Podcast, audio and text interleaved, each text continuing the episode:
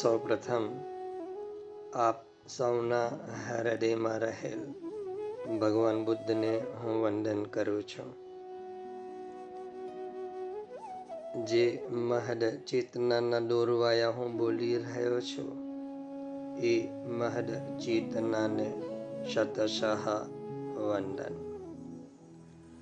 સંસાર કૂપે પતિતો યગાદે મોહાંત પૂર્ણે વિષયાતિસક્ત કરાવલંબમ મમ દેહી નાથ ગોવિંદ દામોદર માધવેતી આ સંસાર રૂપી અગાધ સમુદ્રમાં ડૂબતા વિષયાસક્ત મને એવા અધમને આ પાપીને પોતાના હાથનો ટેકો આપીને હે નાથ મારો ઉદ્ધાર કરો હે ગોવિંદ હે દામોદર હે માધવ, હું તમારા શરણે છું, તમારા ચરણે છું.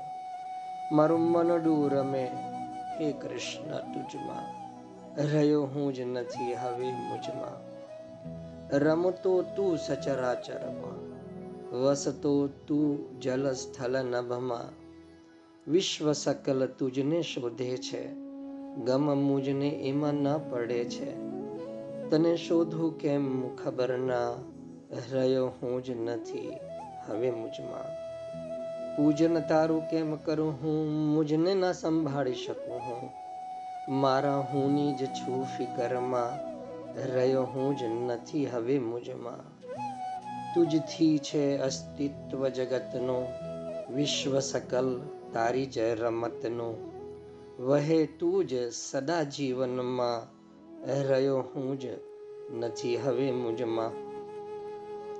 તવ પ્રસાદ જીવન જો પામું વિશ્વ પ્રશંસા તુચ્છ પ્રમાણું રાખું શું અહમ અર્પણમાં રહ્યો હું જ નથી હવે મુજમાં યોગેશ્વર તવ યોગ ચાહું છું મુજમાં તુજ પ્રાગત્ય ચાહું છું રમતું જ પ્રભુ હવે તન મનમાં રહ્યો હું જ નથી હવે મુજમાં કેમ છો આપ સૌ? ક્ષીમ કુશળ હશો, મજામાં હશો, મજામાં જ રહેવું જોઈએ. આપણે જે યાત્રાએ નીકળ્યા છે, એ યાત્રા ઉપર બધા જ પ્રયાણ નથી કરી શકતા. અને જો આપણે કરતા હોઈએ, તો સમજવું કે આપણે પ્રભુની કૃપાની ભીતર છીએ. પ્રભુની કૃપા આપની ઉપર અવતરિત છે. આપણે શ્રી કૃષ્ણના સ્વભાવ વિશે આપણે જાણવાનો એક પ્રયાસ કર્યો. આપની ભીતર જે ભક્તિ છે, આપની ભીતર પ્રભુ માટેનો જે પ્રેમ છે, એ પ્રેમને સપાટી ઉપર લાવવાનો સમય પાકી ગયો છે. ક્યાં સુધી આ સંસારની અંદર આમ જ આપણે ભટક્યા કરીશું કેટલાય જન્મો લઈ લીધા. કઈ કેટલાય મૃત્યુને વરી ચૂક્યા આપણે. છતાં હજી પણ જો આપણે જાગ્યા નથી, કંઈક કરવું પડશે. પ્રભુ આપણને જગાડવા માટે સ્વયં જાત જાતના ભાત ભાતના પ્રયાસો કરતો રહે છે. જાત જાતના ભાત ભાતના સ્વરૂપ ધારણ કરતો રહે એની અનુકંપાની તો આપણે શું વાત કરીએ? એ આપણે માટે કેટલું બધું કરે છે અને છતાં આપણે ક્યાં કેવી રીતે ભટકી રહ્યા છીએ, કશી ખબર નથી પડતી. તત્તે તવ અનુકંપા સુસમીક્ષમાન. પ્રત્યેક ક્રિયા, પ્રત્યેક ઘટનામાં એ સ્વયં જો તમારી પાસે દ્રષ્ટિ હશે, તો તમે જોઈ શકશો એની કૃપાને. એની કૃપા, એની અનુકંપાની તો શું વાત કરીએ? એટલે એ જે કરે છે, ભુગજાન એવાત્મક કૃતમ વિપાકમ. વિપાકમ એટલે પાકેલું ફળ આપણા ખોળામાં આવે અને આપણે એનો આનંદ લેવાનો. પછી એ કંઈ પણ હોય, પરિસ્થિતિ સારી હોય, સબળ હોય, નિર્બળ હોય, એ પ્રભુએ આપેલી છે. મારા પ્રભુનું સમજો કે ભેટ છે. એની કૃપા છે. એમ સમજીને સહર્ષ સ્વીકાર કરીને એને એને ભોગવીએ. ભુગજાન એવાત્મ કૃતમ વિપાકમ. એ જેટલા પણ એવા કૃત્ય છે જે આપણે કરેલા છે, એનું ફળ પાકેલું હોય અને આપણી પાસે આવે છે. કોઈક વાર ખૂબ ખરાબ ફળ હોય, પણ જો આપણી ભીતર કૃષ્ણ પ્રત્યેનો પ્રેમ પ્રગાઢ હશે, તો આપણા એ ખરાબ પાકેલા ફળને પણ એ સાવ સહજ અને સરળ બનાવી દેશે. એટલો બધો કૃપાળુ છે, એટલો બધો દયાળુ છે. એની કૃપા, એની દયા તો રોજે રોજ ક્ષણ ક્ષણ આપણી આસપાસ, આપણી ભીતર બહાર વરસતી રહે છે. આપણે નથી જોવાતી. એ જોવાય. આપણે તો એના જ પેટમાં છીએ, એમ જ સમજવું. અને એના જ પેટમાં આપણું આ જીવન શરૂ છે. એટલે આપણે, આપણી જે મનોવૃત્તિ છે, એ મનોવૃત્તિને આ સાંસારિક વિષયો તરફથી હટાવીને શ્રી કૃષ્ણ પ્રત્યે લગાવીએ. તો જ ક્યાંક ને ક્યાંક આપણું જીવન બદલાશે. આપની ભીતર શ્રી કૃષ્ણ પ્રેમના અંકુર ફૂટશે. અને એ જે બીજ અત્યાર સુધી પાંગળ્યું નથી, એ બીજ પાંગરવાની શરૂઆત થઈ જશે. ભીતર કૃષ્ણ પ્રેમ જાગી જશે. અને આ પ્રેમ ભાવ શું ખબર ક્યારે ગોપી ભાવમાં પરિણમી જાય? ક્યારે રાધાના મહાભાવમાં પહોંચી જાય? એ કહી ના શકાય. આ શ્રી કૃષ્ણ લીલા એટલે આપણે લીધી છે. અને એટલે એમના સ્વભાવની જે પણ વાત મેં કરી છે અને કરી રહ્યો છું. અને કરતો રહીશ. કેમ કે ખૂબ જરૂરી છે. અને જ્યારે આપણે એની આ એના ગુણ સાંભળીશું નહીં, એનો સ્વભાવ જાણીશું નહીં, એના સ્વરૂપનું જ્ઞાન નહીં જશે તો આપણે આપણા જીવનની અંદર વ્યર્થનું જીવન ગુમાવી દઈશું. આપણે તો તમામ પદાર્થો, તમામ ક્રિયાઓ, તમામ ભાવોનો સંબંધ આપણે ભગવાન સાથે જોડી દેવો. જે પણ કરતા હોઈએ, જમવાનું જમતા હોઈએ, રખડવા જતા હોઈએ, ફરવા જતા હોઈએ, જે પણ કરીએ, આપણી ભીતર જે ક્રિયાઓ, જે ભાવ, જે પણ આપણો સંબંધ જે છે એ ભગવાન સાથે જોડી દઈએ આપણે. અને હૃદયમાં હંમેશા ઉત્સાહ, સમતા, પ્રસન્નતા, શાંતિ અને કૃષ્ણનું સ્મરણ સતત સતત રહે. એની જવાબદારી કોની? આપણી પોતાની. આનાથી આપણી કૃષ્ણમાં શ્રદ્ધા અને પ્રેમ સહજ ભાવે વધતા જશે. અને જ્યારે જેમ શ્રદ્ધા અને પ્રેમ સહજ ભાવે વધશે ને, તો સહજ ભાવે ભગવાનની પ્રાપ્તિ પણ થઈ શકે છે. જે કઈ પણ છે, તે બધું ભગવાનનું છે, એમ જ સમજવાનું. અને હું પણ ભગવાનનો છું. અને ભગવાન બધામાં જ સર્વમાં વ્યાપક છે. વાસુદેવ સર્વમ ઇતિ. આ ભાવથી જીવીએ. હું જે કંઈ કરી રહ્યો છું એ ભગવાનની પ્રેરણા અનુસાર કોને માટે કરું છું? ભગવાન માટે જ કરું છું. આપણે માટે તો સાહેબ, આપણે બહુ જીવ્યા અને ક્યાં સુધી જીવીશું? આ અદ્ભુત, સરળ કહી શકાય એવું પરમ સત્ય ભીતર ઉતરે ને તરત ને તરત જાગી કેમ નથી જવાતું? અષ્ટાવક્ર જનકને વાત કરે અને જનક રાજા તરત જ આત્માને ઉપલબ્ધ થઈ જાય. આપણે કેમ નથી થતા? કેમ કે આપણી જે મનોવૃત્તિ છે, એ મનોવૃત્તિ સંપૂર્ણ સંસારમય છે. અને સંસાર સૌથી મોટામાં મોટો વિક્ષેપ છે. એ વિક્ષેપને જાણીએ. અને સંસારના વિક્ષેપને કારણે જ આપણું અંતઃકરણ પણ અભડાઈ ગયું છે. એટલે અંતઃકરણ પણ સૌથી મોટામાં મોટો વિક્ષેપ બની ગયો છે. તમે માન કૃષ્ણના પ્રત્યે પ્રેમની જાગૃતિ દાખવો છો હજી તો. એટલી જ વારમાં તમારા અંતઃકરણની અંદર ધરબાયેલું કંઈક એવું જે વિક્ષેપ પેદા કરી દેશે. શ્રી કૃષ્ણ અને તમારી વચ્ચેના પ્રેમની અંદર એ બાધા બનીને ઊભું રહેશે. એટલે આ અંતઃકરણ એ પણ એક વિક્ષેપ છે. અને આ જગત એ તો હંમેશાથી વિક્ષેપ છે, રહ્યો છે અને રહેશે. તો આપણે જે પણ કરીએ એ ભગવાનની પ્રેરણા અને ભગવાન માટે જ કરીએ છીએ એવા ભાવથી કરીએ.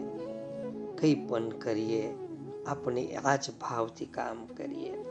શ્રી કૃષ્ણની વાત શ્રી કૃષ્ણનું જ્ઞાન શ્રી કૃષ્ણના ગુણ શ્રી કૃષ્ણનો સ્વભાવ શ્રી કૃષ્ણનું સ્વરૂપ શ્રી કૃષ્ણની લીલા. આ બધું જ જેટલું પણ આની વાત કરીએ, એ બધું કોનું કામ છે? ભગવાનનું જ કામ છે. જેના થકી કોણ જાગે છે? તો કે ભગવાન જ જાગે છે. કોની ભીતર જાગે છે? તો કે આ જ સુતેલા મનુષ્યની ભીતર જાગે છે. આમાં કોઈ શંકાની વાત નથી. અને જે મનુષ્ય જે પણ મનુષ્ય, મારી વાતને બરાબર ધ્યાનથી સમજજો. પ્રમાણ સાથે તમને કહું છું. જે પણ મનુષ્ય, આ કૃષ્ણની વાત, આ કૃષ્ણનું જ્ઞાન, આ કૃષ્ણના ગુણ, આ કૃષ્ણનો સ્વભાવ, કૃષ્ણનું સ્વરૂપ, આ એનો જ અર્થ અને એનો જ ભાવ સમજીને એ જ વાતનો પ્રચાર કરે, વાત કરે, લીલાની વાત કરે, લીલાને સમજાવે. શ્રી કૃષ્ણના ગુણો સમજાવે શ્રી કૃષ્ણનો સ્વભાવ સમજાવે. તો તેનાથી તેનો ઉદ્ધાર થઈ જાય છે. કોનો? આજે આવી વાતો સમજાવે છે. તેનો ઉદ્ધાર થઈ જાય છે. અને ભગવાન તેના ઉપર ખૂબ પ્રસન્ન થાય છે અને આ સનાતન સત્ય છે. કેમ? કેમ કે ગીતામાં ભગવાને આનું પ્રમાણ આપ્યું છે પોતે કહીને. અઢારમા અધ્યાયમાં તમે અડસઠ ઓગણસિત્તેર નો શ્લોક જોજો. ય ઇમમ પરમમ ગુહ્યમ મદભક્તિષ્વવિધાસ્યતિ ભક્તિમ મયી પરામ કૃત્વા મામે વૈશ્યત્ય સંશય જે મનુષ્ય મારામાં પરમ પ્રેમ કરીને મારા પરમ રહસ્યમય ભગવાનનું તો પ્રત્યેક જ્ઞાન ગુણ સ્વભાવ સ્વરૂપ બધું જ રહસ્યમય છે ને તો કે મારા આવા પરમ રહસ્યમય મારા આવા મારા મારા ગુણોને, મારા સ્વરૂપને, મારા ભક્તોને જે પણ કહેશે, તે મને પ્રાપ્ત કરશે. એમાં કોઈ શંકા નથી. ય ઇમમ પરમમ ગુહ્યમ મદભક્તિશ્વ વિધાસ્યતિ ભક્તિમ મયી પરામ કૃત્વા મામે વેશ્યત્ય સંશય. જે પણ, જે મનુષ્ય મારામાં પરમ પ્રેમ કરીને. જોજો કૃષ્ણની ભીતર કે કૃષ્ણને માતે જો પ્રેમ નથી જાગતો ને, ત્યાં સુધી તમે એના ગુણોનું વર્ણન પણ નથી કરી શકતા. નથી તમે એના સ્વભાવનું વર્ણન કરી શકતા.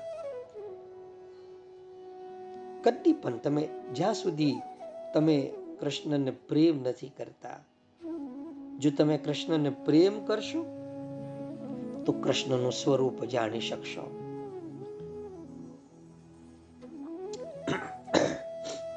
અને જો કૃષ્ણનું સ્વરૂપ જાણશો, તો જ તમે કહી પણ શકશો તો જે મનુષ્ય મારામાં પરમ પ્રેમ કરીને, મારા પરમ રહસ્યમય બાબતોને, મારા ભક્તોને જે પણ કહેશે તે તે મને પ્રાપ્ત કરશે, એમાં કોઈ શંકા નથી. મનુષ્યોમાં તેના કરતા મારું વધારે પ્રિય કરનાર બીજો કોઈ નથી, કૃષ્ણ એમ કહે છે. જે મારા રહસ્યને, મારા સ્વભાવને, મારા ગુણોને, મારા સ્વરૂપને દર્શાવે છે, પરમ પ્રેમથી દર્શાવે છે. મનુષ્યમાં તેના કરતા મારું વધારે પ્રિય કરનાર બીજો કોઈ નથી. કૃષ્ણ એમ કે છે, અને અખિલ વિશ્વમાં તેના કરતા વધારે પ્રિય મને બીજો કોઈ ભવિષ્યમાં થશે પણ નહીં. તમે વાત તો સમજો જરા, કૃષ્ણ શું કહે છે? કે આ અખિલ વિશ્વમાં તેના કરતા, કોના કરતા? કે જે મારી વાત કરે છે પ્રેમથી. મારા ગુણોને, મારા સ્વરૂપને, મારા સ્વભાવને દર્શાવે છે. મારા રહસ્યને દર્શાવે છે. અખિલ વિશ્વમાં તેના કરતા વધારે પ્રિય મને બીજો કોઈ ભવિષ્યમાં નહીં થશે. કૃષ્ણ કહે છે નચ તસ્માન મનુષ્યેશુ કશ્ચિન મને પ્રિયકૃતમ ભવિતા ન ચ મે તસ્માદન્ય પ્રિયતરો ભવે. મનુષ્યમાં તેના કરતા મારું વધારે પ્રિય કરનાર બીજો કોઈ નથી. અને અખિલ વિશ્વમાં એના કરતા વધારે પ્રિય મને પણ બીજો કોઈ ભવિષ્યમાં થશે પણ નહીં. તો સાહેબ,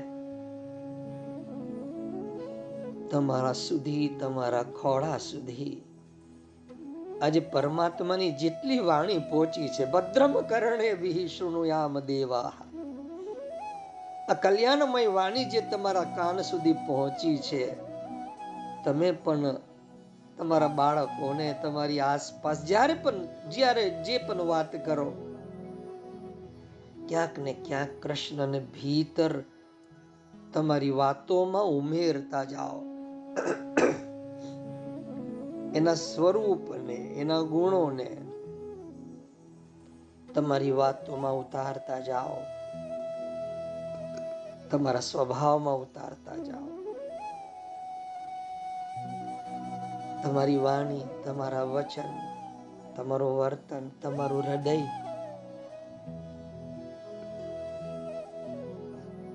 આપોઆપ તમારું અસ્તિત્વ નમ બની જશે, ભીનું બની જશે.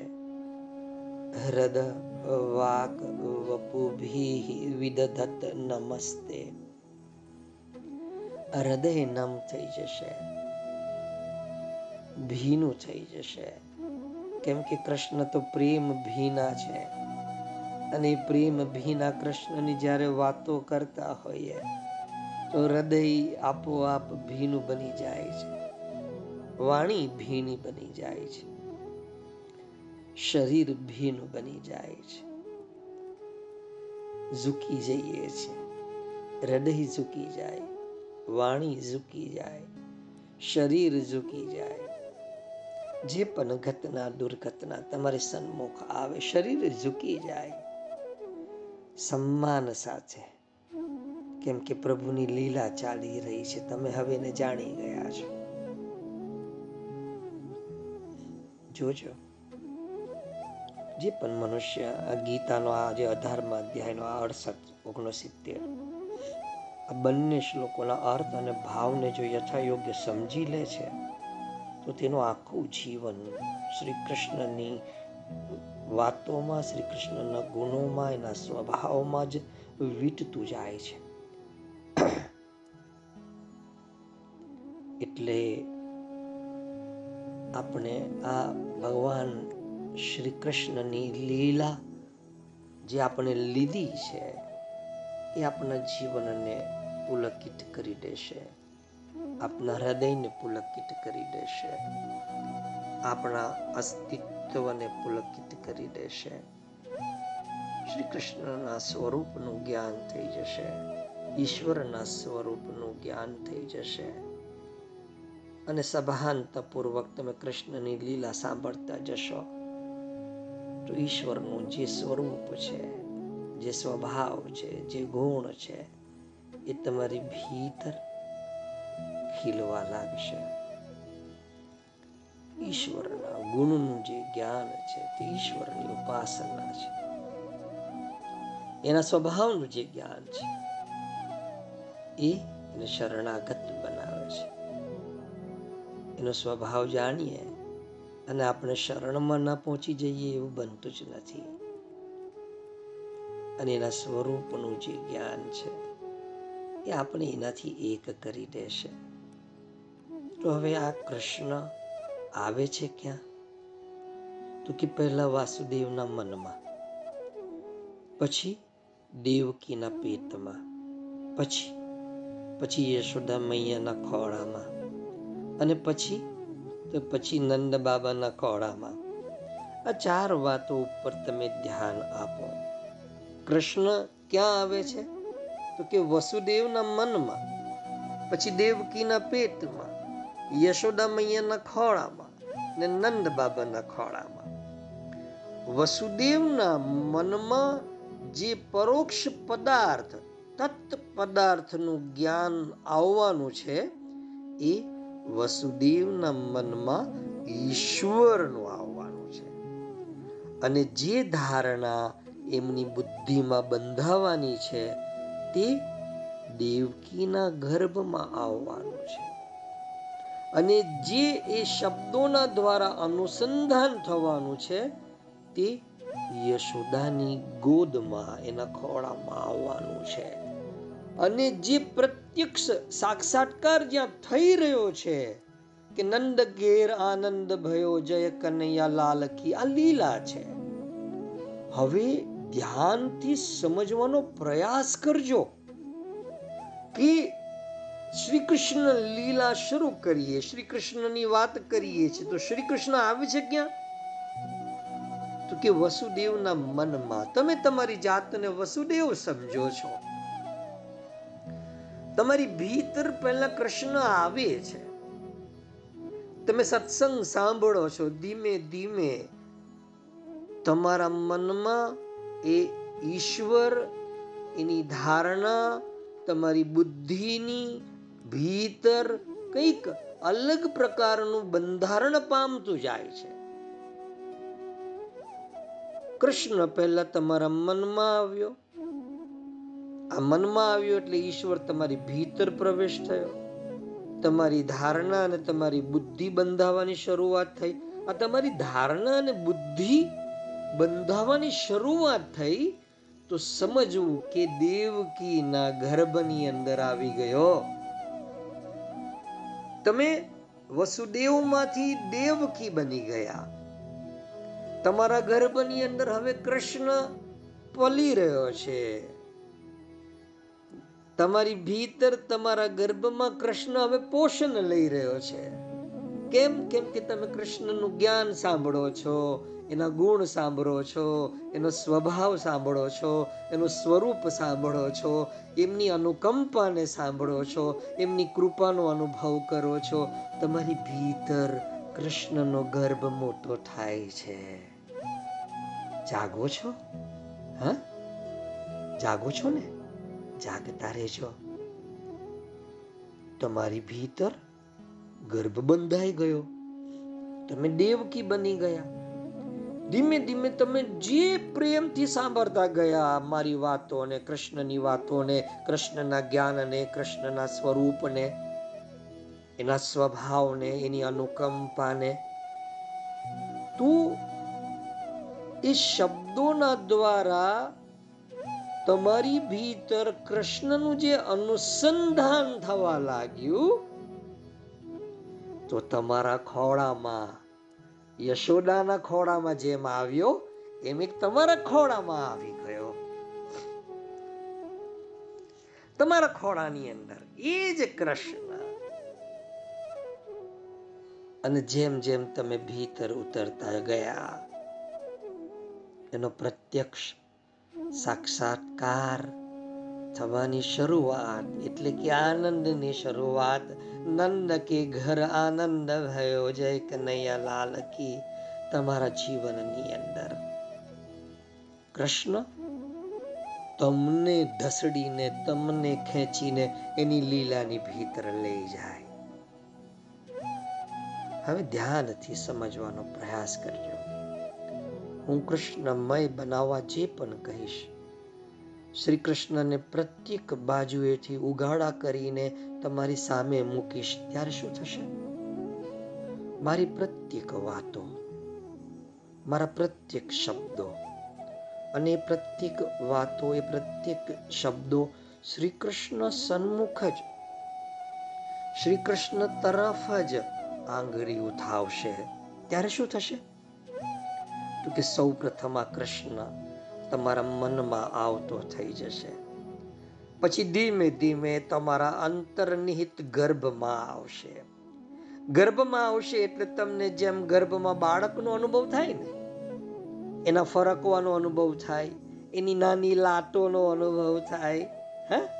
એ રીતે તમને તમારી આસપાસ એની હાજરીના સંકેતો મળતા જશે. તમે એને મહેસૂસ કરતા જાઓ કે તે છે. ભલે ગર્ભમાં તો ગર્ભમાં તે છે, ભલે છુપાયેલા તો છુપાયેલા, પણ તે છે. એ છે તો પાક્કા. એનો અનુભવ વાસ્તવમાં થતો જાય છે. અને કોઈક તમને રહસ્ય બતાવે કે ભાઈ આજે ગર્ભમાં રહ્યો છે, તે કોણ છે? એના ગુણ શું છે? એનો સ્વભાવ શું છે? એનું સ્વરૂપ શું છે? તો એ શબ્દોનું અનુસંધાન પકડીને તમારો ભાવ પરિપક્વ બનતો જશે. અને આ પરિપક્વ બને ભાવ, તો એ પરિપક્વતા તમને શ્રી કૃષ્ણની સન્મુખ મૂકી દેશે. આ તો લીલા છે. આ જ તો લીલા છે. વસુદેવના મનમાં આવવાનું એ ભગવાનની એક લીલા છે. દેવકીના પેટમાં આવવાનું ભગવાનની એક લીલા છે. આ બંનેની ભીતર આવ્યા, બહાર નહીં આવ્યા. ઈશ્વર અગર ભીતર જ ભીતર રહે અને બહાર ના હોય તો અધૂરો છે. આ વાત કાચા વેદાંતિઓને ખબર નથી. આ જે કાચા વેદાંતિ છે ને, જે આત્મા દ્રષ્ટા સાક્ષી છે, હે, એ કરીને આત્માને ભીતર જ રાખે છે. એમને આત્માના બારામાં કઈ જ જ્ઞાન નથી. આત્મા તો અદ્વિતીય બ્રહ્મ છે, એના સિવાય બીજી કોઈ ચીજ નથી. તો જે ભીતર છે, એ જ બહાર છે. બહાર ભીતર બંને એક છે. તો જુઓ, જે વસુદેવના મનમાં આવ્યો તે ભીતર જ રહ્યો. દેવકીના પેટમાં આવ્યો તો અંદર જ આવ્યો. અને યશોદાના ખોળામાં આવી ગયો અને નંદલાલના ખભા ઉપર બેસીને એની દાઢી ખેંચવા લાગ્યો. તો ઈશ્વરનું સ્વરૂપ છે બહાર, ભીતર બધું જ. અને સ્વભાવ છે એનો. પોતાના ચાહવા વાળા ઉપર, પોતાને પ્રેમ કરવા વાળા ઉપર અનુકંપા કરવી, અનુગ્રહ કરવો. અને એનામાં સદગુણ છે. ભક્ત વાત્સલ્ય. મેં તમને પહેલા જ બતાવ્યું હતું કે બ્રહ્મસૂત્રમાં આ વાત લખેલી છે કે આ જે ગુણોનું જ્ઞાન છે તે ઉપાસના માટે છે. અને જે સ્વરૂપનું જ્ઞાન છે એ એની સાથેના એકતા માટે છે, એકત્વ માટે છે વનનેસ માટે છે. તો ભગવાનના ગુણોનું જ્ઞાન તો જુઓ. આહા સેવક સદન સ્વામી આગમનો, મંગલ ભવન અમંગલ દમનો. આ ગુણોનું ચિંતન છે. આ ભગવાન કેટલા તો કૃપાળુ છે, તેઓ કેટલા બધા ભક્ત વત્સલ છે, આ ભગવાન. જે અનંત થઈને પણ નાના અમથા મનમાં નાના અમથા મનમાં આવીને પ્રવેશ કરે છે. જે નિરાકાર હોય ને સાકાર બની જાય છે, જે અસંગ હોય ને પોતાના ભક્તના હૃદયને પકડી લે છે, તમે જુઓ તો ખરા એની અનુકંપાને. તમે વિચારો તો ખરા અસંગ થઈને. પોતે તો અસંગ છે, છતાં ભક્તના હૃદયને પકડી લે છે. આવા ચિત્તને હરી લેનારા કૃપા સાગર એક માત્ર પ્રેમ કરવા યોગ્ય ઈશ્વરનું જે ભજન નથી કરતો, એને પ્રેમ નથી કરતો, એનાથી વિમુખ થઈને જે ચાલે છે, એનાથી દૂર જે ચાલે છે, એનાથી ઊંધો થઈને જે ચાલે છે, એની વાત પણ તમે સાંભળી લો. શું કહે છે તેઓને માટે? અસબ પ્રભુ છોડી બજહીન જે આના તે નર પશુ બિન પૂછ બિલખાના. અસ પ્રભુ છોડી બજહીન જે આના તે પશુ બિન પૂછ વિખાના. આટલા બધા ભક્ત વત્સલ ભગવાનને છોડીને આટલા બધા પ્રેમમય ભગવાનને છોડીને જે આપણા મનમાં આવે છે, જે આપણા તનમાં આવે છે, આપણી જીભ ઉપર આવે છે, આપણી આંખોની સામે આવે છે અને આપણી સાથે વિહાર કરે છે, એવા ભગવાનને છોડીને, એવા માધવને છોડીને, એવા કેશવને છોડીને, જે બીજા બધાનું ભજન કરે ને, જે બીજા બધાની પાછળ ભાગે ને, જે બીજી બધી બાબતોનું રટન કરે ને, તે મનુષ્ય નથી. એ તો મનુષ્યના રૂપમાં પશુ છે, પણ બસ. એક માત્ર એને પૂછડી નથી, આટલું જ અંતર છે. અસ પ્રભુ છોડી બજહીન જે આના તે નર પશુ બિન પૂછ બિખાના. ઈશ્વરથી વિમુખ થવું ને, એ પશુનું લક્ષણ છે. કૃષ્ણથી મોઢું ફેરવી લેવું એ જાનવરનું લક્ષણ છે. તો આ છે એમની લીલા, ભગવાનની લીલા. લીલા એટલે લયનમ લાતી. આપના મનને જે લીન કરી દે, એનું નામ છે લીલા. આપણું મન વિષયોમાં લીન થઈ રહ્યું છે. આપણું મન સ્ત્રીઓમાં લીન થઈ રહ્યું છે. આપણું મન ફેસબુક ઇન્સ્ટાગ્રામ વોટ્સઅપમાં લીન થઈ રહ્યું છે. આપનું મન ધનમાં લીન થઈ રહ્યું છે. આપનું મન ધંધામાં, કારખાનામાં, બજારોમાં લીન થઈ રહ્યું છે. આપનું મન વ્યર્થના બકવાસમાં લીન થઈ રહ્યું છે. સાવ વ્યર્થનો બકવાસ. આપનું મન વ્યર્થના શ્રવણમાં લીન થઈ રહ્યું છે. એટલે શાંતિ પાઠમાં કેવું પડે છે શરૂઆતમાં છે. ઓમ ભદ્રમ કર્ણે ભી શૃણુયામ દેવા હવે હું મારા કર્ણ છી કલ્યાણની જ વાણી સાંભળીશ. આંખોથી કલ્યાણને જ જોઈશ. ક્યારે ક્યારે શરૂ કરીશું? આપણું મન વ્યર્થના શ્રવણમાં ખરેખર જે સાંભળવાનું છે તે સાંભળવાનો સમય જ નથી. આખો આખો દિવસ બીજા બધા બકવાસો પ્રેમથી સાંભળે. ટીવી સિરિયલો પ્રેમથી જોવે આપણું મન આ વ્યર્થના ખાવા પીવા ને ફરવામાં લીન થઈ રહ્યું છે. આપણું મન વ્યર્થના ચિંતનમાં લીન થઈ રહ્યું છે.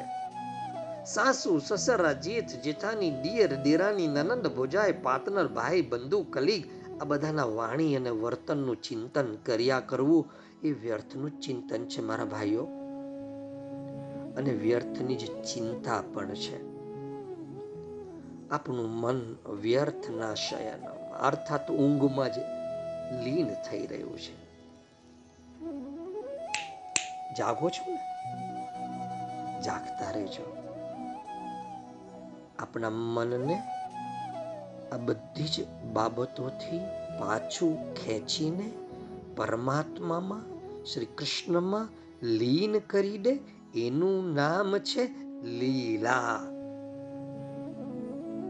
તો આવો આ બધા બહારના ચિંતનોથી, આ બહારના વિષયોથી, વિવિધ વિષયોના ચિંતનથી મુક્ત થઈને આપણા હૃદયમાં જ બિરાજમાન. એ પરમ અમૃત, એ પરમ પરમાત્મા. એ પરમ શ્રી કૃષ્ણના દર્શન કરીએ. કથા ઉપનિષદ બહુ એક અર્થસભર વાત કરે છે. અગાઉ પણ મેં કહેલી, પરંતુ પુનરાવર્તન ખૂબ જરૂરી છે, કેમ કે આપણી બુદ્ધિ છે, આપણું મન જે છે, એ વારંવાર આપણે આપણે ભૂલાવી દે, હજી તો કાલે શું સાંભળવું ને આજે તો વિસ્મૃત થઈ જાય. કશ્ચિદ ધીર પ્રત્યગ આત્માનમ ઐક્ષત આવૃત ચક્ષુ અમૃત્વમ ઈચ્છન સ્વયંભૂ પરમાત્માએ ઇન્દ્રિયોને બહિર્મુખ બનાવી એટલે મનુષ્ય બહાર જુએ છે અંતરાત્માને નથી જોતો કોઈક ધીર કશ્ચિત ધીર આવૃત ચક્ષુ અને અમૃત તત્વને ઈચ્છનાર જ. કોણ? આવૃત ચક્ષુ. અને અમૃત તત્વને ઈચ્છનાર જ અંતરાત્માને જોઈ શકે છે. કશ્ચિત ધીરહ પ્રત્યગ આત્માનમ ઐક્ષત. એટલે જોવું. કેવી રીતે? કેવી રીતે જોવું? આવૃત ચક્ષુ. અમૃતમ અમૃતત્વમ ઈચ્છન. જે આવૃત ચક્ષુ દ્વારા અમૃત તત્વને ઈચ્છનાર જ અંતરાત્માને જોઈ શકે છે. પ્રત્યેક આત્માનમ મૈક્ષતા. કેવો માણસ? કશ્ચિત ધીર કોઈક ધૈર્યવાન. બહુ અર્થસભર શબ્દ છે આવૃત ચક્ષુ. થોડુંક સમજીએ આવૃત ચક્ષુ. કેમ કે આપણે કૃષ્ણની સાથે એક રૂપ થવું છે. શ્રી કૃષ્ણના દર્શનમાં સતત જીવન વિતાવવું છે. આ આવૃત ચક્ષુને આપણે જાણીએ. જેણે પોતાની આંખો પાછી ફેરવી છે અથવા અંદરની બાજુએ વાળી છે.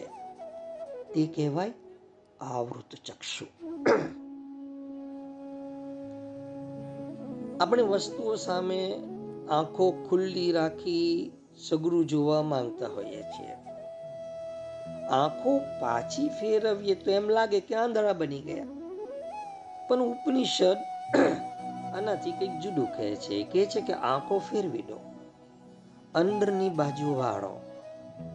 આપનું મન જે સગળી વસ્તુઓને બરાબર જોવા, તપાસવા, સમજવા અને તે પછી જ સત્ય તરીકે સ્વીકારવા તૈયાર થાય. એનાથી આ સાવ ભિન્ન બાબત છે. ઉપનિષદ જેને જોવા માટે કહે છે, તે આપણી અંદર છે. ઇન્દ્રિયો દ્વારા એ જ આ બહારના જગતને નિહાળી રહ્યો છે. પણ એની દ્રષ્ટિ પોતાના ભણી નથી.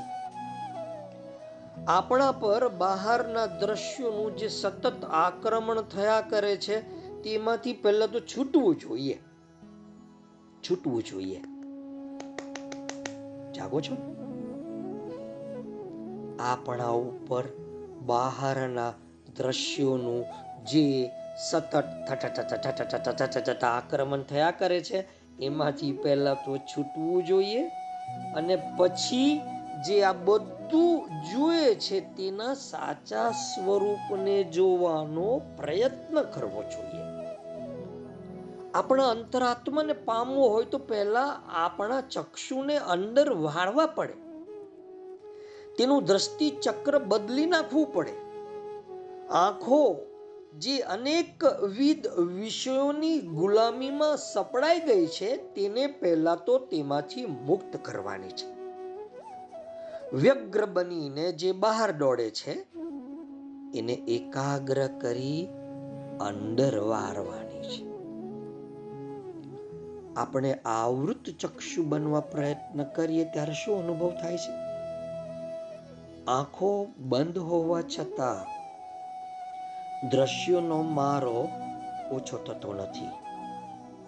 અંધારું લાગે છે ને અજવાળું પણ થતું નથી. ચનાના લોટની ગોળી પાણીમાં નાખીને માછલીઓ ટોળે વળે, એમ આપની ભીતર આપની મનોવૃત્તિઓ ઉભરાય છે. જરા વારમાં જ આંખો ખોલીને ઊભા થઈ જવાનું મન થાય છે. પણ ઉપનિષદ આવૃત ચક્ષુની સાથે બીજા બે વિશેષણ જોડે છે. ધીર અને અમૃત તત્વને ઈચ્છનાર. કશ્ચિત ધીર અમૃતત્વમ ઈચ્છન. આ બે વિશેષણ આપણી સન્મુખ મૂકે છે, જોડે છે. આપણામાં ધૈર્ય કેટલું અને અમૃત તત્વને પામવાની ઝંખના કેટલી? આ બંનેની કસોટી આપણી પાપણ પર આપણે બેસી જાય છે. ખરેખર જો અમૃત તત્વ પામવું હોય અને કૃષ્ણથી ઉપરનું અમૃત તત્વ બીજું કયું હોઈ શકે? અને એને પામવાની ઝંખના કેટલી છે તમારી ભીતર? અને ધૈર્ય કેટલું છે ભાઈ? આપણે બહારનું જે કંઈ નિહાળીએ છીએ તે બધી જ વસ્તુઓ પર મૃત્યુનો ઓળો છવાયેલો છે. એ વસ્તુ નાનું ઉગતું તરણું હોય કે પછી આપણા સૂર્ય જેવા એક હજાર સૂર્યોને પોતાનામાં સમાવી શકે એવો તારો હોય. મૃત્યુના પાશમાંથી બહારનું કઈ જ મુક્ત નથી. વળી જે વ્યક્તિ આ બધું જુએ છે, તે પોતાની માન્યતા અને દ્રષ્ટિ મર્યાદાના માપમાં જ જોઈ શકશે. વળી બાહ્ય વિષયોના આકર્ષણો, રાગ, દ્વેષ પણ આપણા દર્શન ઉપર અમુક જાતનો પડદો નાખી દે છે, આવરણ નાખી દે છે, વિક્ષેપ નાખી દે છે. અને આમાં દ્રષ્ટિને સ્વચ્છ અને સમતોલ રાખવી કઈ રીતે? આપણામાં રહેલા એ કૃષ્ણને, એ દ્રષ્ટાને વિચલિત થયા વિના વિલોકી શકીએ. અવલોકી શકીએ. તો જ આ બને. આમ આવૃત ચક્ષુ માટે આ બે વસ્તુ મહત્વની થઈ પડે છે. ધૈર્ય, ધીરજ અને અમૃત તત્વની ઈચ્છા. આવા તો કશ્ચિત કોઈક જ હોઈ શકે એમ ઉપનિષદ પોતે કહે છે કશિદ ધીરહ. એ કોઈકમાં આપણે આપણો સમાવેશ કેમ ન કરાવી દઈએ? પણ આવા એકાદમાં આપણે આપણું નામ દાખલ કરાવવું હોય ને, તો અનંત ધૈર્ય અને તીવ્ર ઈચ્છા અને તીવ્ર અભિપ્સાનો અગણી આ બંને સાધન સાથે રાખવા પડશે. શબરીએ જેમ થાક્યા વિના, હાર્યા વિના રામની પ્રતીક્ષા કરી હતી. તેવી પ્રતીક્ષા કરવાની તૈયારી રાખવી પડશે. અને આવી પ્રતીક્ષા આવી પ્રતીક્ષા જ્યારે જ્યારે અંદરની બાજુએ વળે છે, ત્યારે આવૃત ચક્ષુની સામે આ અંતર્યામીનું સ્વરૂપ પ્રત્યક્ષ થતું આવે છે. ઊંડે ડૂબકી મારતા વૃત્તિઓના માછલા છે ને પાછા વળી જાય. મન પ્રશાંત બનતું જાય છે. એટલું જ નહીં, અકારણ પ્રસન્ન પણ બનતું જાય છે. મનની હાલક ડોલક અવસ્થાનું સુકાન આપણી આ નિશ્ચયાત્મક બુદ્ધિના હાથમાં આવી જાય છે. અને બુદ્ધિ જેમ જેમ વધુ સૂક્ષ્મ થતી જાય છે, તેમ તેમ વધુ શુદ્ધ દર્શનની અધિકારીણી બનતી જાય છે. અંતરાત્માની સ્પષ્ટ પ્રતીતિ દૂર હોય, તો પણ કોઈ નિત્ય નિજાનંદમય તત્વની સમીપતા ચોક્કસ અનુભવાય છે. આ આંતરિક યાત્રા માટે જે ચક્ષુઓને આપણે આવૃત કરી દીધા હતા બાહ્ય વિષયોથી પાછા વાર્યા હતા. એને સ્થાને નવા ચક્ષુનો ઉગાડ થાય છે. નવી શક્તિ પ્રાપ્ત થાય છે. યાદ છે ને આપનો શ્લોક? અનાગતાયામ નિંદ્રાયામ પ્રણષ્તે બાહ્ય ગોચરે, સાવસ્થા મનસાગમ્યા પરા દેવી પ્રકાશતે. જે બહાર દોડતી વૃત્તિઓ જે બહાર જોતી, એ બધી જ બાબતો ભીતર આવૃત કરી દઈએ. બાહ્ય વિષયોથી પાછા વારી લઈએ. તો આ નવા ચક્ષુનો ઉગાડ થાય. અને મારે તમારા આ ચક્ષુનો ઉગાડ કરાવરાવવો છે. જેથી કરીને તમે શ્રી કૃષ્ણમય જીવનને તમે તમે પૂરા આનંદથી માણી શકો. એને આપણે અંતર દ્રષ્ટિ કહીએ છીએ. આ દ્રષ્ટિનો ઉઘાડ થતા બાહ્ય કામનાઓનું રહ્યું સયું જોર પણ પછી ઓછું થઈ જાય છે. અને એની સાથોસાથ મૃત્યુનો ઓછાયો પણ ઓસરતો જાય છે. પછી કોઈ આકાંક્ષા કે કોઈ લોભ તકતા નથી. આ દુનિયાની મોટામાં મોટી કહેવાતી વસ્તુનું પણ કશું મૂલ્ય તમારી સન્મુખ રહેતું નથી. કારણ કે જેના મહિમાની ટોલે કઈ પણ ના આવી શકે, એવું દૈવત આપની અંદર જ આપણે પામીએ છીએ. આપણા ધ્યાનમાં આવું તત્વ પ્રવેશે ત્યારે જાણવું કે સાચું ધ્યાન લાગ્યું છે. અને આ ધ્યાનથી આત્મજ્ઞાન પછી દૂર નથી. સ્વામી સહજાનંદે એકવાર એક માર્મિક સાખી કહી હતી. એ વખતે તે તાજા જ ઉત્તર હિંદથી આવેલા અને હિન્દી ભાષા તેમને હોઠે હતી. લોજ મુકામે તે સ્વામી રામાનંદના શિષ્ય સાધુઓની સાથે રહેતા હતા. આ સાધુઓમાં એક મુખ્ય હતા સ્વામી મુક્તાનંદ. એકવાર તે ધ્યાનમાં બેઠા પણ તેમનું તુંબડીનું જળ પાત્ર બહાર પરસારમાં રહી ગયું સ્વામી ધ્યાનમાં બેઠા હતા, પણ વારંવાર વિચાર એમાં આવે કે તુંબડી તો બહાર રહી ગઈ. કૂતરું ચાતી જશે તું? સ્વામી સહજાનંદની ચકોર દ્રષ્ટિથી આ વસ્તુ છાની ન રહી. મુક્તાનંદ સ્વામીના મનોભાવ ઉપર તકોર કરતા તેમને કહ્યું, દૈવત તુંબી પાત્ર में वा दैवत है ध्यान किवा તુંબી में अधिक किवा દો સમાન આ તુંબડીના પાત્રમાં દૈવત છે કે ધ્યાનમાં કે પછી તુંબડીમાં વધારે છે કે તુંબડી ને ધ્યાન બંનેનું મૂલ્ય બરાબર છે આ પ્રશ્ન સાંભળતા જ સ્વામી મુક્તાનંદને તુંબડીની તુચ્છતા સમજાઈ ગઈ તુંબડી તો એકમાત્ર પ્રતીક છે. આપણી ગમે તેવી સંપત્તિ સંપદા કેમ ન હોય? કાળનો ટકોરો લાગે ને તો બધું તૂટી પડે. એ બધું જ આ સગડું કાચી તુંબડી જેવું છે.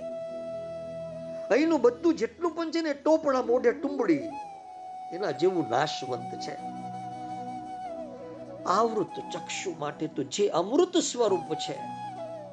એ સ્વયં એ કૃષ્ણ, એ કેશવ, એ માધવ એ જ ધ્યાનને પાત્ર છે.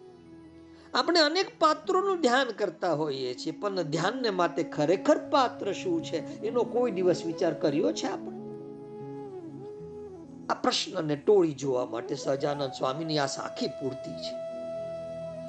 આ પ્રસંગ વેળા એમની ઉંમર ઘણી નાની હતી અને તે નીલકંઠ વરની નામના ઓળખાતા હતા. નીલકંઠ વર્ણ મુક્તાનંદ સ્વામીના અંતરમાં આ સાખીથી એક નવું પ્રભાત ઉગડી ગયું હશે. તેમને પોતાના પ્રભાતી ભજનમાં ગાયું છે. કરી લે કામ, રટ રામ ઉટાવળો ગુરુ ટણી મોજ ગોવિંદ મળશે. મુક્તાનંદ એ વચનમાં મર્મ છે.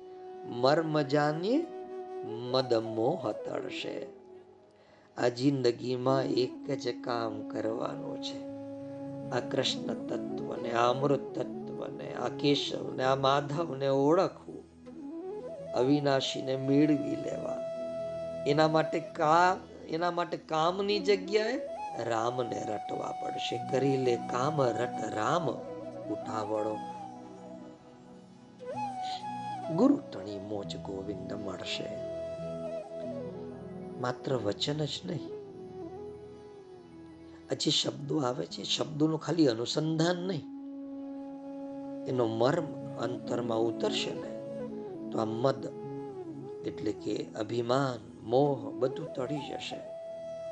અને આ મૃત્યુ લોકોમાં જે અમૃતના ઓગ ઉછળશે એ કૃષ્ણ એ કેશવ એ માધવ ઉછળશે.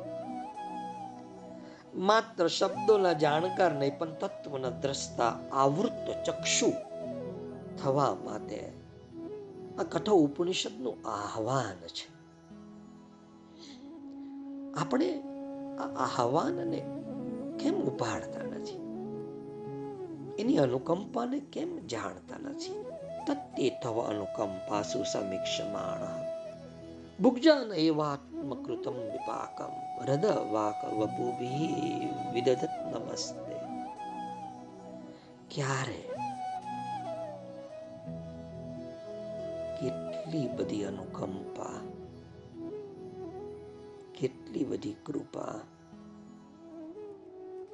અને ચારે બાજુ એ જ છે એના સિવાય બીજું કશું જ નથી તો નટવત આચરંતમ નટની જેમ આચરણ કરી રહ્યો છે. હજી સુધી નથી પકડાયો. આપણા હૃદયની અંદર સ્વયં બેઠો છે. એના દર્શન ક્યારે કરીશું? કશિદ ધીર પ્રત્યગ આત્માનમ એક્ષત આવૃત ચક્ષુ અમૃત્વમ ઈચ્છન. કોઈક ધીર આવૃત ચક્ષુ અને અમૃત તત્વને ઈચ્છનાર જ અંતરાત્માને જોઈ શકે છે. ભીતર રહેલા કૃષ્ણના દર્શન કરી શકે છે. એક વાત ઉપર તમારું ધ્યાન કદાચ ગયું હશે કે કૃષ્ણની માતાનું નામ છે યશોદા અને રાધા રાણીની માતાનું નામ છે કીર્તિદા. કીર્તિ અને યશ બંને એક જ વસ્તુના નામ છે. આ તો તમે જાણતા જ હશો. કોઈકનો યશ વધી રહ્યો છે, કોઈકની કીર્તિ વધી રહી છે.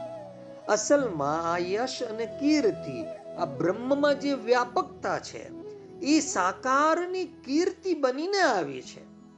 શ્રી કૃષ્ણ તો શરીર રૂપથી સર્વ વ્યાપક રૂપથી નથી દેખાતા. તો બોલો તો એની કીર્તિ પણ વ્યાપક હોય છે. તો આ કૃષ્ણ તમારો બાળક કેવી રીતે બને?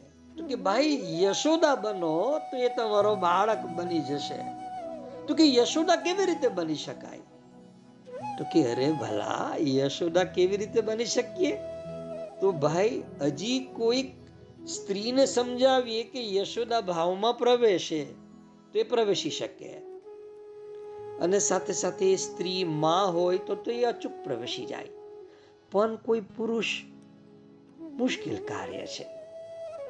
એને સૌ પ્રથમ એની પુરુષ પ્રધાનતાનો નાશ કરવો પડે. પુરુષ અહમનો નાશ કરવો પડે. પ્રેમ ભાવને, વાત્સલ્ય વાત્સલ્ય ભાવને એને પ્રગાટ કરવો પડે. હૃદયની ઉર્મિઓને એને બદલવી પડે અને સ્ત્રી તત્વમાં પ્રવેશ કરવો પડે. યશોદામાં જે રાગાત્મિકા ભક્તિ છે એટલે કે સમગ્ર આત્માથી એ કૃષ્ણ પ્રત્યેનું ખેંચાણ, રાગ, અનુરાગનો જે ભાવ છે, જ્યારે આપણા હૃદયમાં પણ આવો ભાવ પ્રવેશે, ત્યારે જ આપણે યશોદા બની શકીએ. આ રાગ આત્મિક ભક્તિ છે. કૃષ્ણ પ્રત્યેનું ખેંચાણ હોય, પ્રેમ હોય આ રાગાત્મિકા ભક્તિ છે. આ પૂજા પત્રી કરવા વાળી વૈધિ ભક્તિ થી સંપૂર્ણપણે અલગ છે. જો યશોદાનો અર્થ શું છે? કે ભગવાનને યશ આપો. તમે નક્કી કરી લો આજથી હર એક વાતમાં ભગવાનને યશ આપો. તમે દાદર પરથી ગબડી પડ્યા, પગમાં ફ્રેક્ચર થયું ભગવાનને યશ આપો. વાહ, કૃપા કરી દીધી મને મારી નહીં નાખ્યો. જો ખોપડી પડતે નીચે ઊંધી, તો મરી જોત મરી જાત. પણ ખાલી તે પગ તોડ્યો. આ યશ તને જાય છે. જે પણ સમજો તમારા જીવનની અંદર સારી ઘટના, ખરાબ ઘટના, નફો, નુકસાન, બધું યશ ભગવાનને આપો. આપણે જાણીએ છીએ મનુષ્ય આત્મ કેન્દ્રિત હોય છે. એનો અહંકારનો ભાવ ખૂબ જ પ્રબળ હોય છે. કોઈ તમને કહે કે મારી પાસે ચાલીસ તોલા સોનું છે, તો બીજું તરત જ કહેશે, મારી પાસે તો સો તોલા સોનું છે. તમે જો એમ કહેશો કે કાલે મારું માથું બહુ દુખ્યું બે કલાક સુધી ડૂબતું રહ્યું. તો પેલો તમને તરત જ કહેશે કે, ભાઈ, આ તો કઈ જ નથી, મારું માથું ત્રણ દિવસ દુખેલું. અને એવું દુખેલું કે સહન જ નહીં થાય. અને આવી બધી વાતો તમે સાંભળી હશે. કદાચ તમે આવી કે બીજી કંઈક આવી જ વાતો કરતા પણ હશો, તો આનું નામ શું થયું? કે મનુષ્યનું મન બિલકુલ આત્મ કેન્દ્રિત થઈ જાય છે. એ જે પણ છે, બધું જ મારું મારું મારું. હું કહું છું, હું કરું છું, હું કહું છું આ મેં કર્યું, અમે કર્યું, અમે ફલાનું આ મેં મેં હું હું હું. સારામાં પણ હું હું ને ખરાબમાં પણ હું હું. મીન પિયાસીની આ તમે કવિતા સાંભળી છે? કબૂતરોનું ઘૂ ઘૂ કોયલ કૂજે કુકુ કુ ને ભમરા ગુંજે ગું ગું, ગુ. કબૂતરોનું ગુ ગુ ગુ. ચકલા ઉંદર ચૂ ચૂ ચૂ. ને છછુંદરોનું છું છું છું. કુંજનમાં શું કક્કાવારી? હું કુદરતને પૂછું છું. ગુવડ સમા ગુગવાતા કરતો માનવ ગુર કે હું હું હું. કબૂતરોનું ઘૂંઘું ઘૂં કોયલ કૂજે કુ કુ કુ ને ભમરા ગુંજે ગું ગું ગુ. કબૂતરોનું ગુ ગુ ગુ ચકલા ઉંદર ચૂ ચૂ ચૂ ને છછુંદરોનું છું છું છું. કુંજનમાં શું કક્કાવારી હું કુદરતને પૂછું છું. ઘુવડ સમા ગુગવાતા કરતા માનવ ગુર કે હું હું હું? કબૂતરોનું ગુ ગુ ગુ. લખપટીઓના લાખ નફામાં. લખપટીઓના લાખ નફામાં સાચું ખોટું કરવું શું? ટંક ટંકની રોટી માટે રંકજનોને રડવું શું? હરી ભજે છે હોલો પેલો. પીડિતનો કે પ્રભુ તું પ્રભુ તું? એક હોલો જેવો છે. પ્રભુ શું પ્રભુ તું પ્રભુ તું એમ બોલે. ગુમ ગુમ ગુ. અને ગુવડ સમા ભૂગવાતા કરતો માનવ ગુર કે હું હું હું. સમાનતાનો સમય થયો ત્યાં ઊંચું શું ને નીચું શું સમાનતાનો સમય થયો ત્યાં ઊંચું શું ને નીચું શું ફૂલ્યા ફાલ્યા ફરી કરો કાફણી ધરો શા ફૂ ફૂ થોભી જતા ઠાઠા થઈને સમાજ કરજે ઠૂ ઠૂ ઠૂ. કબૂતરોનું ગું ગું ગું પરમેશ્વર તો પહેલું પૂછશે પરમેશ્વર તો પહેલું પૂછશે, કોઈનું સુખ દુઃખ પૂછ્યું તું? દર્દ ભરી દુનિયામાં જઈને કોઈનું આંસુ લૂછ્યું તું? ગે ગે ફે ફે કરતા કહેશો, હે હે હે હે, શું શું શું? કબૂતરોનું ગું ગું ગું કોયલ કૂજે કું કું કું. કંઈક સમજમાં આવે છે તમને? આમ માણસપણાનો ઉદ્ગાર મીન પિયાસીએ કેટલી અદ્ભુત કવિતા લખી. મીન પિયાસીનું આ કાવ્ય માણસ તરીકેની ગતિના ગ્રાફનું કાવ્ય છે. ભણવામાં આવતું ત્યારે આ ગીતના લયની મોહિનીમાં આપોઆપ કંઠસ્થ થઈ જતું. મારી ચાર્લીની દીકરીઓ એટલું મસ્ત ગાય કબૂતરોનું ગું ગું કોયલ કૂજે કુ કુ કુ, ને ભમરા ગુંજે ગું ગું કબૂતરોનું ગું ગું ચકલા ઉંદર ચૂ ચૂ ને છછુંદરોનું છૂ છું છું માસી કક્કા કક્કાવારી હું કુદરતને પૂછું છું. ગુવડ સમા ગુગવાતા કરતો, માનવ ગુરકે હું હું હું. ખરેખર અદ્ભુતમ આ બધા અને અને કદાચ યાદ હશે તમને આ કવિતા. આપણા બધાને બનવામાં આવી ગઈ છે. બાળપણ યાદ આવી જાય. બહુ મોટી વાત છે. આજે શહેરોમાં હજી તો પક્ષીઓની સંખ્યા ઓછી થતી જાય છે. જો કે કાગડાઓ એમને એમ અકબંધ હોય એવું લાગે. બાકી આ કવિતા પક્ષીના ઉચ્ચારમાંથી માણસપણાનો ઉદ્ગાર પેદા કરે છે. ચકલીને ખબર નથી કે મને બધા ચકલી કહે છે. કાગડાને પોતે કાગડો છે એની ખબર નથી. પણ માણસને જ ખબર છે કે હું માણસ છું. અને આ ખબર પડી જવાની ગંભીર ઘટનાની નોંધ લીધા પછી એ ભૂલોનો પર્યાય બનીને પગથિયા ઉતરવાની દિશામાં જ એ આગળ વધી રહ્યો છે. આ કવિતા પક્ષીઓના ઉચ્ચારમાંથી માણસપણાનો વિચાર કરવાની કવિતા છે. કબૂતરો ગૂ ગૂ કરે છે, કોયલ કૂ કૂ કરે છે. ચકલી ઉંદરનું, ચૂ ચૂ ચૂ ને છછુંદરોનું ચૂ ચૂ ચૂ સંભળાય છે. કુંજ ગલીમાં કક્કાવારી નથી હોતી. તો એ તબક્કાવારી તો હોય જ છે. એક માણસ જ અગુવડની જેમ ગુગવાટા કરતો હું હું હું કર્યા કરે છે. અહમને છોડવામાં પણ અહમ જ વચ્ચે આવે છે.